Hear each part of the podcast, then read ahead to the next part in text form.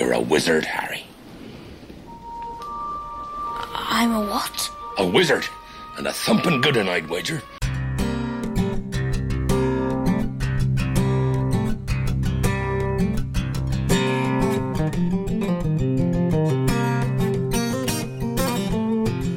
Podcast candle It lit. has been lit.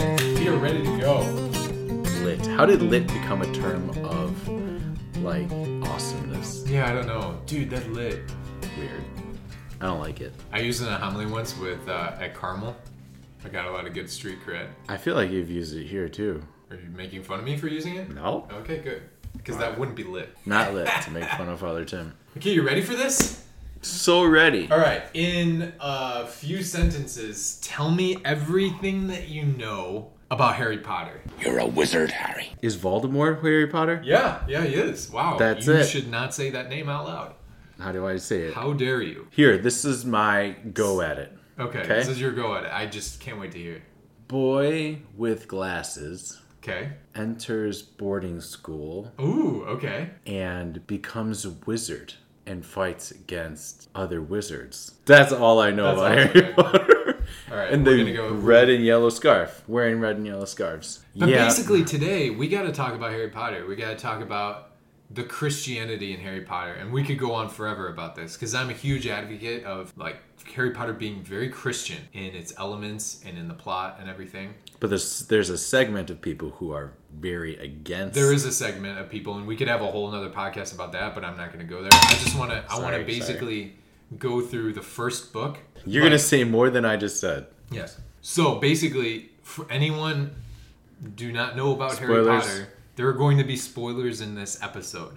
So if you are planning on reading or watching the movies and you don't want anything spoiled about the first book, then stop this podcast now and wait for Thursdays to come out. Listen to another episode that you've listened to in the past, but do not listen to this one. Spoiler alert. Am I going to get sued now? If someone listens to it and I ruin it? Who's gonna sue you? I don't know. I You don't have any money. I bet Helen McGalley would sue me. Helen McGalley. Helen would not sue you. I could She see loves her you doing too that. much. Yeah, that's true. The first chapter is entitled "The Boy Who Lived." So Okay. basically, we don't know much about what goes on, but uh, Harry Potter is a baby. He is given to his aunt and uncle, who are like very normal people, not wizards, not witches, and he lives his first twelve, first eleven years of his life with just normal people. Um, his aunt and uncle don't treat him well at all. They like they do not treat him well at all. Under the stairs in a cupboard. That's where he lives. Um, and yeah, they don't treat him like their own son. Okay. And so he grow he starts growing up thinking that he's absolutely not special at all. Like he is not a special boy. He is just completely ordinary. If anything, less than ordinary. Sounds like my life. so basically, Go on. Father Derek's life. yeah. So what happens is uh, when he turns 11, I think it's his 11th birthday, he gets a letter from this place called Hogwarts, which is the boarding school that you're talking about. And the letter basically says that he is a wizard and that he's been accepted to this school. Ooh. This big dude named Hagrid, Hagrid tells Harry, "No, you are actually you're not normal. You're a wizard, Harry. You're not ordinary. You are incredibly special. Like you're not only special, you are the chosen special. Like he's a chosen one. Okay. He did, and that and that develops throughout the story. But he's he thought he wasn't special, and now he's like incredibly special. He's being told that he's special. Have you ever been told that you're special in your life? So he gets to this school, and so you you learn about his whole story. He becomes friends with people. He's like living the life, realizing that oh my gosh, I'm really special. But then, once he's at this school, he actually finds out that he's not really special at all because he's not the smartest wizard. There's a girl who he's friends with named Hermione, who is like the smartest witch of her age. He's not most powerful wizard at all. He's not powerful at all. Guy named Dumbledore is like the most powerful wizard in in the world. Heard that name. He's not the most courageous. There's this guy named Neville who is actually the most courageous um, wizard, and so he realizes that, and he gets in a lot of trouble. He just he's not that like on the outside he's not that special. Then at the end of the book, basically he has to fight bad guy for the first time, and um, after he fights Quirrell, Professor Quirrell, who is the bad guy, Quirrell recoils whenever Harry touches him. He like touches him on the face and like the the bad guy like starts burning. Later on, he talks to Dumbledore, who is his like mentor, who's the head of the school. And Dumbledore asks Harry Potter, "Why do you think that Quirrell wasn't able to touch you?" Harry, do you know why Professor Quirrell couldn't bear to have you touch him? It was because of your mother. She sacrificed herself for you. And that kind of act leaves a mark. No, no. This kind of mark cannot be seen. It lives in your very skin. What is it?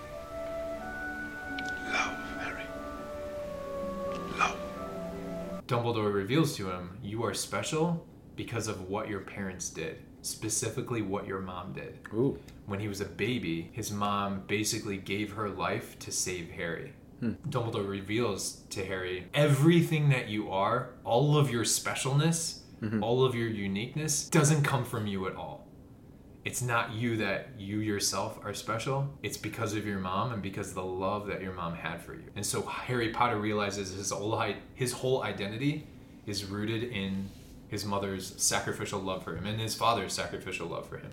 Nice. Isn't that awesome? Yeah. And that's exactly the Christian life. Yeah, I like that. But I, think could see that. so often, what do we hear? Like kids in the school from their parents, the whole culture today is telling kids that they are special, that they Which are they unique, are, which they are. But the reason why is lost.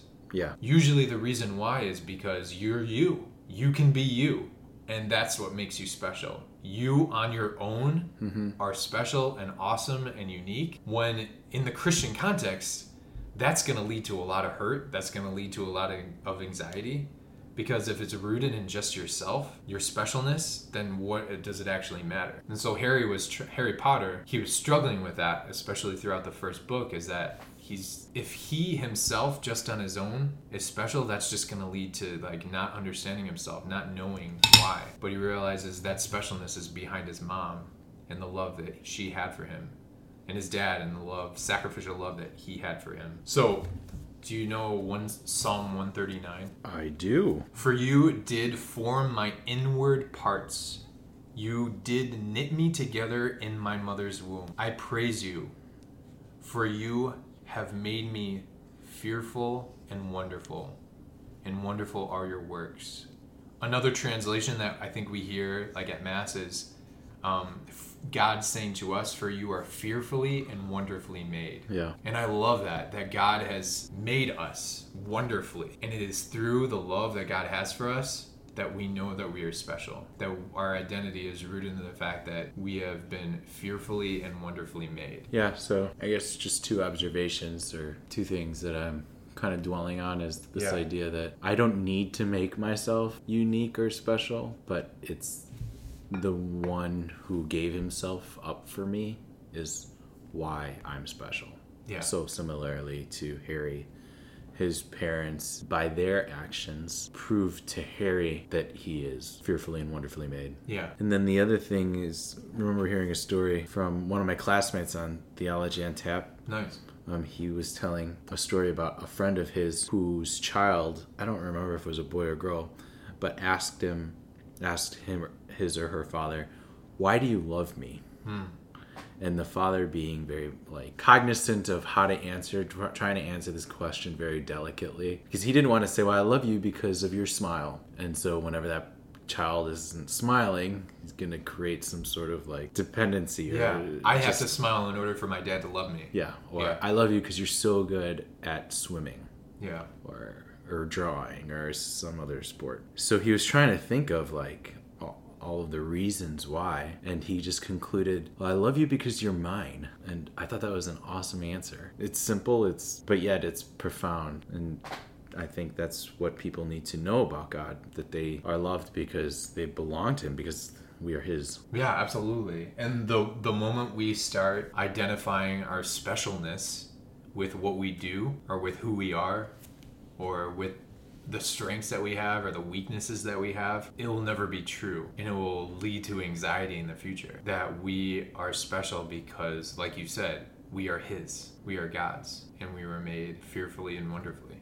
Yeah, I think people reduce Catholicism to like a religion of service and charitable works, which it is for sure. But I think when God touches your life so deeply, that's where it's supposed to come out of. You don't want an instance in which somebody like spends themselves so furiously for the service of others, but yet they don't know who they are. That leads to burnout. That mm-hmm. leads to activism. That leads to virtue signaling. All kinds of like things that are not are, are sort of symptoms Yeah, that's a good point. I don't know, symptoms of some lack of identity. It always starts with I, being in relationship with God, our identity rooted in God, and then mission flows from flows from that relationship with God. He just wants you. Just loves you. He just loves you. He just wants you. Not your accomplishments, not your kids' accomplishments, not your strengths, not your weaknesses. He just wants you. So be like Harry Potter You're a wizard, Harry. and let God love you. Boom. Any shout outs? I'd like to shout out uh, all of my uh, marriage prep couples who are going to be getting married soon, um, soon this fall. So the ones coming up, uh, Rudy and Nicole, shout out to them. Shout out to Christina and Christian, also Ian and Rachel, and then Kristen and Colin. They are awesome. They're going to be wedded soon, be married in the church. God is going to do incredible things through them and the, through their future family. So shout out to them. How would Harry Potter say it? Harry Potter. So we gotta watch that movie.